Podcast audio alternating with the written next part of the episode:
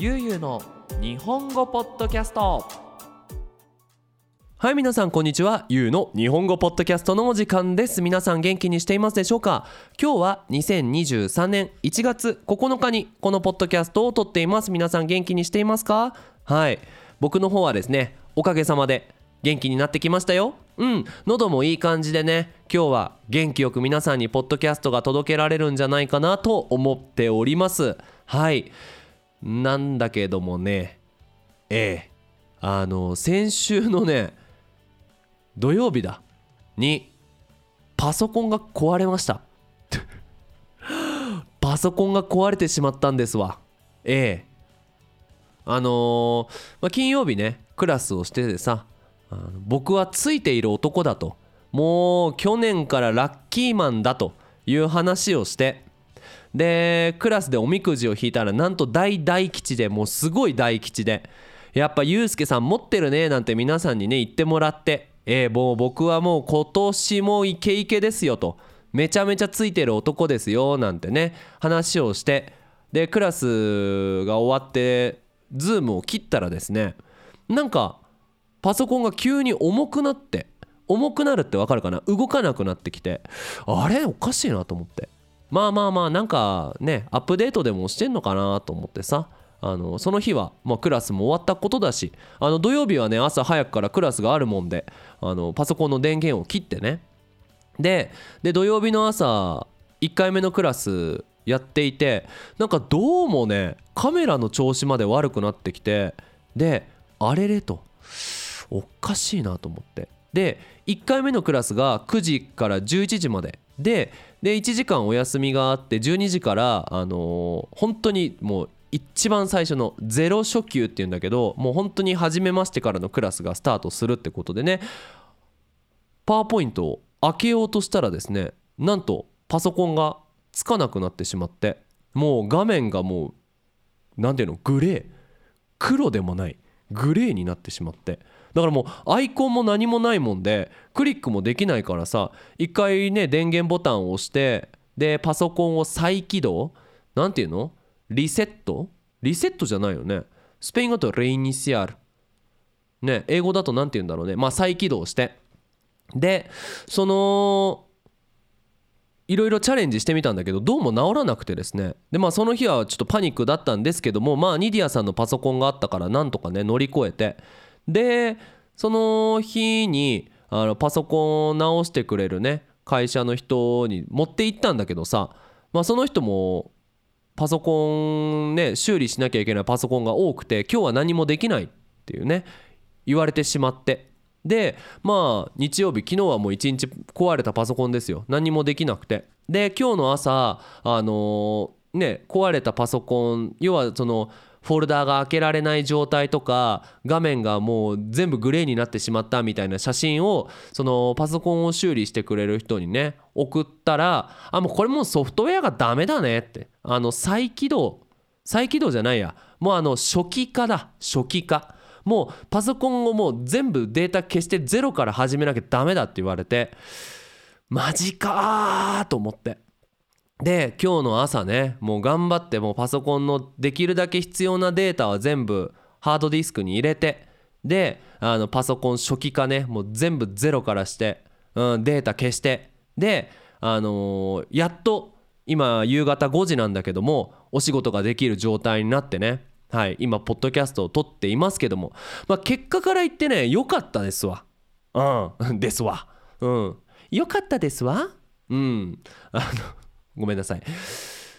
あのこのパソコンね3年前にもう本当にこの悠々日本語プロジェクトがスタートする時に買ってで、まあ、なかなかいいパソコンではあると思うんですよ。お値段も良かったもんで。で3年間ずっと使い続けてきてもうねパソコンがいっぱいになってきちゃってほんといろんなデータでいっぱいになってきちゃって。で僕自身こうパソコンをきれいにするのが好きなので結構ねいらないデータとかは消したりそのハードディスクに移したりしてたんだけど、まあ、それでもねやっぱ3年間使い続けるともうなんかパソコンのデータわけわかんなくなってきてしまって、まあこの機にね初期化をしたからすごくねあのパソコン今サクサクです。うん、あの前までその僕のそのパソコンのえーっとソリッドディスクっていうの？今ハードディスクって言わないんだよね。ソリッドディスクって言うんだよね。あのソリッドディスクもう70%ぐらいもういっぱいになってたんだけど初期化して必要なデータまた戻したら今ね30%ぐらいしか使ってないんですよ。なのでねまあもう神様がユうスケ2023年も頑張ってお仕事をするためにはええもうデータを一回きれいにしてきれいなパソコンで頑張った方がいいんじゃないって言ってくれたのかなと思ってねポジティブに捉えておりますけども。はい。まあそんな形でね、えー、と新年またバタバタしてしまいましたけどももういよいよですよ。もうこれからはね頑張っていつも通り通常運転でポッドキャストを撮っていきたいなと思っております。はい。でですね今回のテーマは、えークリスマス何をやってたのシリーズってことで なんかね僕続かないくせになんとかシリーズっていうの好きなんですよ。よく分かっていらっしゃる、うん、そうなんですよ。続かないのになんとかシリーズ好きなんで、えー、とクリスマス何やってたかシリーズということでね、えー12月26日から29日まで、えーサンミゲル・デ・アジェンデっていうところに、えー旅行に行っていました。うん、国内旅行メキシコ国内旅行ってやつな。うん。でもうすごい街並みも綺麗でね思うところもいっぱいあったので、まあ、皆さんにシェアしていきたいなと思います。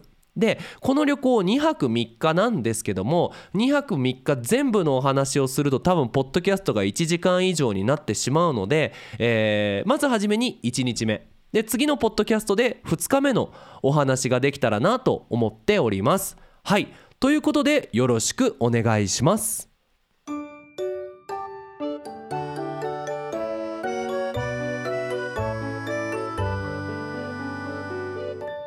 ゆうゆうの日本語ポッドキャスト。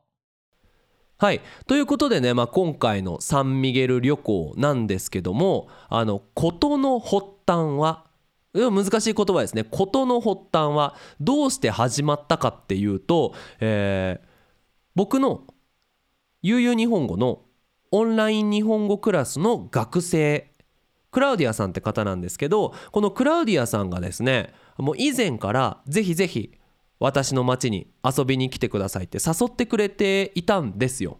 はい。なんだけどもね、まあ、僕引きこもりなのでなかなか家に家から出るのがね億劫。これもうめんどくさいね。億劫になっていてですね。であの誘ってもらったんだけどいや仕事がたくさんあるからとかいやーなんか連休ねこう続けて休みが取れないからなんてね言い訳をしてしまっていてなかなかねあのーお誘いをね受けることができずにいました。あの行きたかったんだよ。行きたかったんだけどわかるかな？行きたいんだけど行きたくないみたいな。あのすごい行きたい気持ちはあるけど家から出るのはちょっと面倒くさいみたいな状態になっていてですね。そんな中ねクラウディアさんがあのすごくね積極的に誘ってくれて「ニディアさんユうスケさんクリスマス休みなんでしょ？何日から何日まで空いてるの?」って聞いてくれてもうほんとありがたい話ですよ。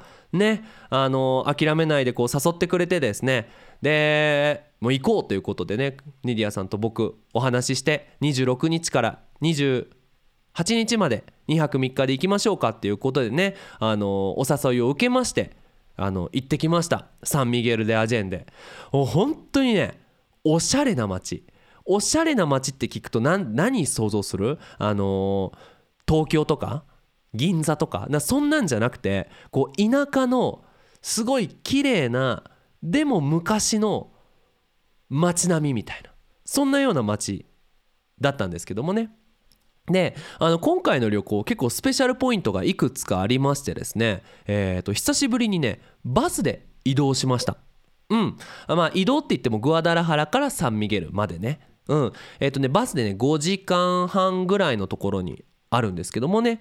あのーいつもだと車で旅行するんですよ。うち車あるからね。ただあのー一つは車を整備に出してなくて整備に出すってわかるかな？あのオイルのチェックとかさタイヤのチェックとかさあのねエンジンのチェックとかああいうチェックをあんまりしてなくてうんちょっとそのねあの整備あんまりできてない車で5時間ねメキシコの高速道路でねなんかトラブルがあったら嫌だなっていうのが1点とあとはそのもうめんどくさいと運転するのが。あ。やっぱりね5時間運転するの疲れんだよ、うん、なので、まあ、今回は思い切ってバスで旅行しようということでね、えー、とニディアさんと2人で、えー朝7時にメキシコのね、まあ、グアダラハラのバスターミナルに行ってでバスに乗って行ったんですけど、まあ、そのみんなバスって聞いてどんなイメージしますかね？あのねめちゃめちゃ VIP なのよ。メキシコのバスって。本当に。普通さこういう長距離移動長いね移動をするバスって4列シートが多いじゃないですか。4列シートね。あの右に左に。これ3列シートなんですよ。えー、と僕が僕たちが乗ったのが右が1列左が2列。でバスの横幅もめちゃめちゃでかいんだ。広いんだ。だからもうほんとゆったりで。でバスの横だけじゃなくて前後もすごいゆったりなの。多分ねバスの座席が123しかないのかな。ほんと普通だったらね20とか30とかあんのかね。わかんねえけど。でもとにかくゆったりで。もう飛行機のビジネスクラスぐらいのゆったり度。ねリラックスできる感じで。ねメキシコのバスで旅行したんですけども。うん。まあ、皆さんねもしいつか日本日本じゃないやあのメキシコね旅行してみたいという人はバス旅行本当におすすめです。うん、で、まニディアさんと懐かしいねこのバスターミナルの感じなんて言ってねあのバス待ってでバスに乗って席に座ってで、あのー移動したわけなんですけどももうね大トラブルがあって僕バス酔いしちゃってさバス酔いってわかるかな？あの気持ち悪くなる。のバス酔いっていうんだけどね。船だったら船酔い。で車だったら車酔い。うん。いかんせんね僕基本的に車運転する方なんですよ。だから誰かが運転する車に乗る機会がここ45年ほとんどなくて。うん。なのでね本当になんかもうバス乗ってて途中で気持ち悪くなってきちゃって。でせっかくねこう周りにはねもうみんながイメージするメキシコの景色が広がってるわけよ。こうやっていって木のね少ない山がぶわっと広がっていてサボテンがあってね。こう茶色い大地に緑のサボテンみたいなそして青い空みたいな本当に綺麗な景色が広がってるにもかかわらずもううえって気持ち悪いっていう状態でねバスに乗っていましてもう本当ダメだって思った時にあのサンミゲルに到着しました。うん。でびっくりしたのが車で5時間なんだけど天気が全然違くて。グアダラハラって正直あのー僕らがサンミゲルに到着した午後1時ぐらい。お昼時って半袖半ズボンで街を歩いてて歩いてても全然寒くないのよ。でももうサンミゲルはねもう風がめちゃめちゃ冷たくてもうほんとジャンパー着てないときついみたいな本当にそれぐらい寒いあのー感じで。でびっくりしてね。でさそのサンサンミゲル行きのねバスにあのー中国の女の子を2人組が乗っていてさもうその女の子たちもうショートパンツにもうへそ出しルックでさあのメキシコのカウボーイみたいな帽子かぶって来てたわけよ。多分ねあの観光マップとかさあのサンミゲル・でアジェンデってネットで調べてすごいねそういう女の子たちがそういう格好してねあの写真撮ってるのを見てそういう服を選んだと思うんだけどもうかわいそうでさすっげえ寒そうな中ねあの街の方に向かって行きましたけどもあの子たちどうなったんかねちゃんと服変えたんかなね。いや本当にね。いや皆さん旅行するってなった時に服装って本当大事よね。できればさ現地の人そこに住んでる人にさあのどんぐらい寒いのかとか服は何を持ってけばいいのかって聞かなきゃダメよね。ね。本当に皆さん気をつけてください、まあ、僕らはねそのクラディアさんがあのめちゃめちゃ寒いからできるだけあったかい格好で来てねっていう風に言ってくれたおかげであのジャンパーも持ってってね本当あったかい服装であの散策街の散歩ができたんですけども。ね。はい。まあそんな形でねバスターミナルにサンミゲル着きまして。であのちょっと待っていたら早速クラウディアさんがねあの迎えに来てくれて。いやもうこの旅行ねもうほんとすごいのが移動全部クラウディアさんの車なのよ。ほんと。普通ねバスで行ってそっから歩いたりタクシー乗ったりもうそんなのいらない。めちゃめちゃ VIP 旅行で。本当にクラウディアさんありがとうございます。迎えに来てくれてね。で急いでねクラウディアさんの車に乗ってさ。でじゃあ今から中心街街の真ん中に行きましょうと。ね行って車でねよし出発ってなったんですけどあのークラウディアさんが運転していてその隣にですねクラウディアさんの息子のあのーリッキーくんっていう男の子が座っていまして。もうほんとね9歳ぐらいの男の子でちょっとこうポチャポチャっとしていて。あのすっごい可愛い男の子でねあのでまあ黙ってね静かに座っていたんですけど僕らがさクラウディアさんとお話をしていてね「いやよく来てくれたねユうスケ本当に嬉しいよ」いやいや本当にありがとうございますめっちゃ綺麗だね街並み」なんて話をしていたらリッキーくんがね 急に「ちょっといいですか?」あの自己紹介したいんですけど今時間大丈夫ですか?」ってめちゃめちゃ丁寧じゃない？ああもちろんもちろん自己紹介してって言ったら「あの僕の名前は、えーリッキーです。リッキーって呼んでくれたら嬉しいです」えー好きな色は黒です、えー今日は2人に会えてとっても嬉しいです。よろしくお願いします。みたいなね。あのもちろんスペイン語でだけど自己紹介をしてくれてうんすっごい可愛くない？うんもうほんとリッキーくんのおかげでねあの今回のサンミゲルは本当にいろんなことが勉強できていろんなこと紹介してもらってね素敵な旅あの旅行になったんですけども。うんそうそんなねリッキーくんと、えークラディアさんとねまあサンミゲルの中心街に到着しまして。でじゃあ今からちょっと歩き歩いてまず一発目のねレストランに行きましょうと言ってくれてね。あの歩いてたんだけど本当にね街が綺麗なのよ。あの綺麗って聞くとなかなかみんなイメージしできないと思うんだけどヨーロッパの田舎町みたいな。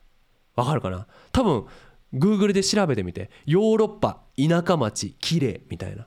もうそこで出てくるようなあの 街並み街の景色でね。であの床は石畳って言ってあの石の床。なんですよ。コンクリートでもなくあの土でもなく石畳の床でであの基本的に建物は全部茶色ちょっと赤みがかった茶色赤っぽい茶色の色と確か白だったかな？うん。がベースになってる。からもう街が全部その色だから本当に綺麗なのよ。でそれだけじゃなくてそのドアがですね全部木のドアなんだよね。すごくない？うん。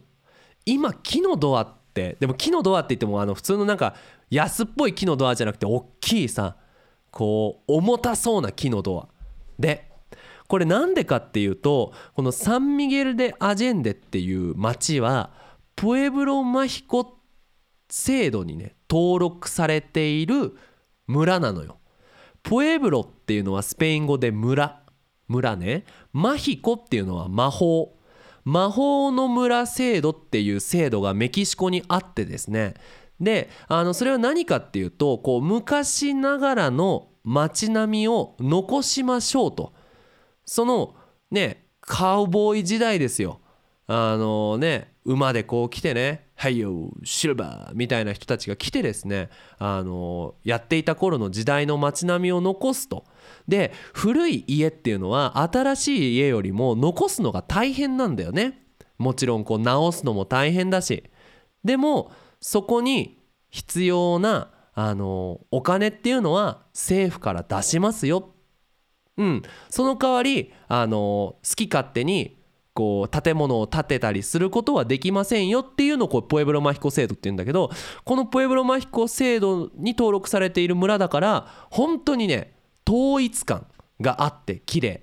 もう全部一緒みたいなね。うん綺麗な街並みで。で正直僕このメキシコ国内旅行いろんなとこに行ってもちろんこのプエブロマヒコいろんなプエブロマヒコに行ったことがあるんだけどその中でもね一番おしゃれだったかもしれないですね。うん、あのねお店に並んでるバッグとか服とかがすごいねいい値段。まあ簡単に言うと高い。うん。でもすごいおしゃれな感じ。なんでかっていうとねどうもこのサンミゲル・デ・アジェンで旅行に来る人はあの外国の方それこそヨーロッパの方が多いらしくてですね。うん。あそういう人たちに向けて作ってるんだろうなっていうね。あの感じのお店が並んでいましてですね。もう本当だからあのウィンドウショッピングするのを、ね、するだけでも面白いんじゃないかなって。思います。うん。まあ、僕らはねウィンドウショッピングなんかせずに腹減ったと。お腹すいたと。何を食べさせてくれんだと。いうことでねあのクラウディアさん一押し。これ一押しっておすすめって意味ね。クラウディアさん一押しのあのレストランにね行ってきました。で1回目のレストランはもう本当にこう中心街のど真ん中にあるモルカヘーテのレストランに行きました。このモルカヘーテっていうのはあ石鍋かな？簡単に言うと石鍋。もっと鍋よりもちっちゃいんだけど。うん。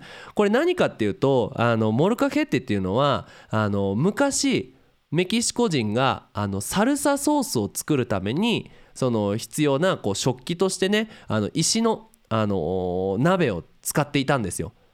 ね、あのなんでかっていうとこうトマトとかさチリとかさああいう野菜をねあの普通のお皿でこう潰したらお皿割れちゃうじゃん。でも石の鍋に石のこう棒みたいなんで野菜を潰してこうソースを作っていたわけですよ。でそのモルカヘーテを今度料理に使うっていうのもできて要はその石鍋だから石鍋をめちゃめちゃ熱くしてその中にサルサソースとステーキ肉とエビと野菜をブワッと入れてでその石鍋の熱さでこう温めた料理がモルカヘッテっていうんだけどそれを食べさせてもらいました。もう本当にね肉がジューシーでこのかかってるサルサソースっていうのがあのねすごいさっぱりしてんのよね。であのーメキシコっていろいろなサルサソースがあるんだけど僕らが食べたのは緑のサルサソース。メキシコにはねちっちゃい緑のトマトがあるんですよ。でそれで作ったソースは本当にねあのーお肉とコンビネーションがいい。さっぱりしていてちょっと酸っぱくて。うん。でそこにいろんなものが入っているんだよね。あの玉ねぎとかさ多分ニンニクとかも入ってんのかな。そういうねあのトマトソースをドワーッとかけてそれがこうグツグツグツっと煮えていてね。でその上にチーズをボンと乗せてでチーズが溶けていて。でその肉とそのソースが絡み合ったお肉と溶けているチーズを一緒にトルティージャっていう餃子の皮みたいなのに挟んで食べる。もうこれが美味しくてね。やもう本当にねもう限界まで食べちゃいました。もう話してるだけでお腹すくね。どうだろう。この美味しさみんなに伝わったかな。はい。でまあそうやってねえっ、と4人でお昼ご飯を食べてそっからはね晩ご飯を食べるためにひたすら散策です。はい、これ散歩っていうとさ公園でおじいちゃんがさ健康のために歩くのを散歩っていうよね。でもあの街を見て散歩することを散策ってていうんだけどまあ本当にそのサンミゲル・デ・アジェンデを散策しました。であのクラウディアさんとねリッキーくんも一緒に歩いてくれてでリッキーくんがここのアイスクリーム屋さん美味しいよとかねあのーここでねいつも友達と遊ぶんだよとかねクラウディアさんはここはあの親戚のお店なんだよとかここはおじいちゃんが生まれたところなんだよなんていう話を聞きながら本当にね2時間ぐらい歩いて。であの写真もいっぱい撮ってで、散策が終わって夕方頃にですねあのクラウディアさんのお店に行ってきましてねこれが普通の人ではできない旅行だよね。うん、このクラウディアさんこの方ねそのサンミゲル・ダ・アジェンデっていうこの観光地にいっぱいねお店を持っている人なんだよ。そのやっぱクラウディアさん一家があのお菓子屋さんとかクラウディアさんはあの宝石屋さんとかあの本当にいろんなねあのお店を持っていてでそのお店でちょっとお休みさせてもらってね。なんかすごいじゃん。ローカルの人って感じじゃん。そういうのって普通の観光客ではできないなと思って。うん。でその後、えー、と工芸品横丁って言ってあのそのクラウディアさんのお店がちょっと高台要はその高いところにあるんだけどその高いところから低いところまでもう階段でずっと続いている小さな路地に右側と左側にほんとね2キロぐらい続いてんのかな？あの全部お土産のちっちゃいお店みたいなのがあって。でそこで、えーいろんなものを見てあのーメキシコのサンダルとかさあのーなんだっけマグネットとかさあとはこう置物とかそういうものを見てで、えー、と最後夜にタコスを食べに行きました。なんかね今回の旅行ですごく見てみたいものがあってそれがあのクラウディアさんの日常を見てみたいと。うん。あのーやっぱりさこう観光ガイドで調べたら有名なレストランなんて出てくるんだけど、まあ、そんなものはいいと。ね。その僕のクラスを受けているクラウディアさんが僕のクラスが終わった後に行くタコス屋さんでいつも食べてるものを食べたいと。それが嬉しいじゃないですか。うん。そういう日常が見たいなっていうことで頼んでね。なんだっけな。レストランの名前。ブラジミックス。ブラジル。ブラジルミックス。ブラジミックスみたいな。メキシコじゃないんかーいとか思ったけど。でもいや普通にタコス屋さんで。すっげえ肉もりもりのタコスをね食べまして。で一日終わりですよ。でこれからホテル行きますってなって。サンミゲルの中心街から車で20分ぐらいの山道をさどんどん行ってね。本当に山の麓にあるすっごいおしゃれなコテージにね泊まらせてもらいまして。これもクラウディアさんの親戚関係の方がやってるコテージでもうねモダンな感じですよ。あのーなんだろう北海道にあるおしゃれな、あのーコテージ。